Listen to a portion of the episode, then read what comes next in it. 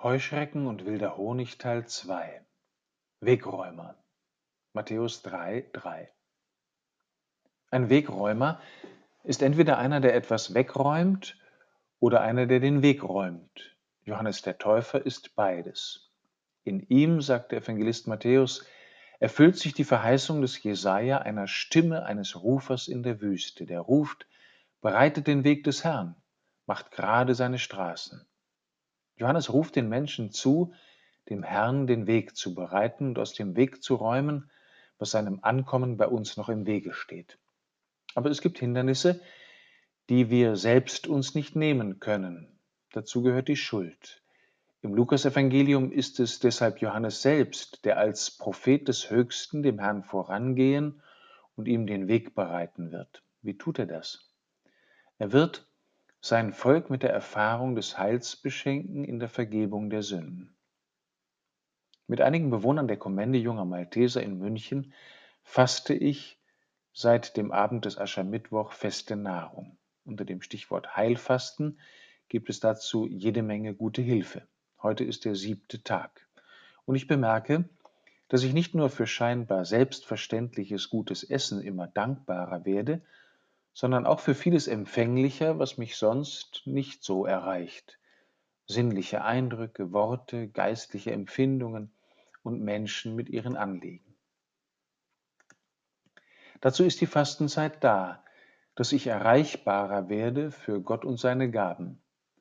Fasten heißt folglich auch, mich empfänglich machen oder machen lassen für das, was Gott mir sein und geben will. Johannes der Täufer ist der Wegbereiter Jesu und er ist auch der Empfänglichmacher derer, die ihn suchen. Du kannst dich in dieser Fastenzeit fragen, wo und wie du empfänglicher werden willst für Gott und seine Gaben. An drei Weisen, wie Gott zu uns kommt, will ich noch einmal kurz erinnern. Erstens, Gott kommt zu uns in seinem Wort und im Zeugnis von ihm. Wenn wir wollen, dass Gott zu uns und in uns spricht, müssen wir ihn reden lassen im Wort der Heiligen Schrift, im Zeugnis der Kirche, der Heiligen und der Brüder und Schwestern und im Gebet, im Hören, im Schweigen und im Antwort geben. Zweitens, Gott kommt in der Versöhnung und Vergebung. Wir werden mit Gott nicht versöhnt sein, wenn wir es nicht mit den Menschen sein wollen. Wenn jemand sagt, ich liebe Gott, aber seinen Bruder hasst, ist er ein Lügner, sagt der erste Johannesbrief.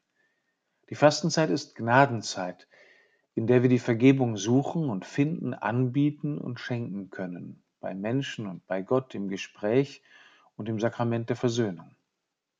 Drittens, Gott kommt zu uns durch die Schwester und den Bruder in Not. Gott begegnet uns in jedem Bruder und jeder Schwester, weil er sich mit ihnen verbunden hat.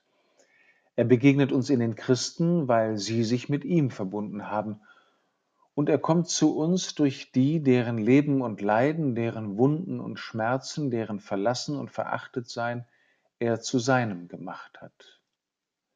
Dies ist eine gute Zeit, mich für die Not eines Menschen in meiner Nähe empfänglich zu machen, für ihn da zu sein und mit ihm den Herrn zu finden, der sich seiner und meiner Lebensnot schon angenommen hat.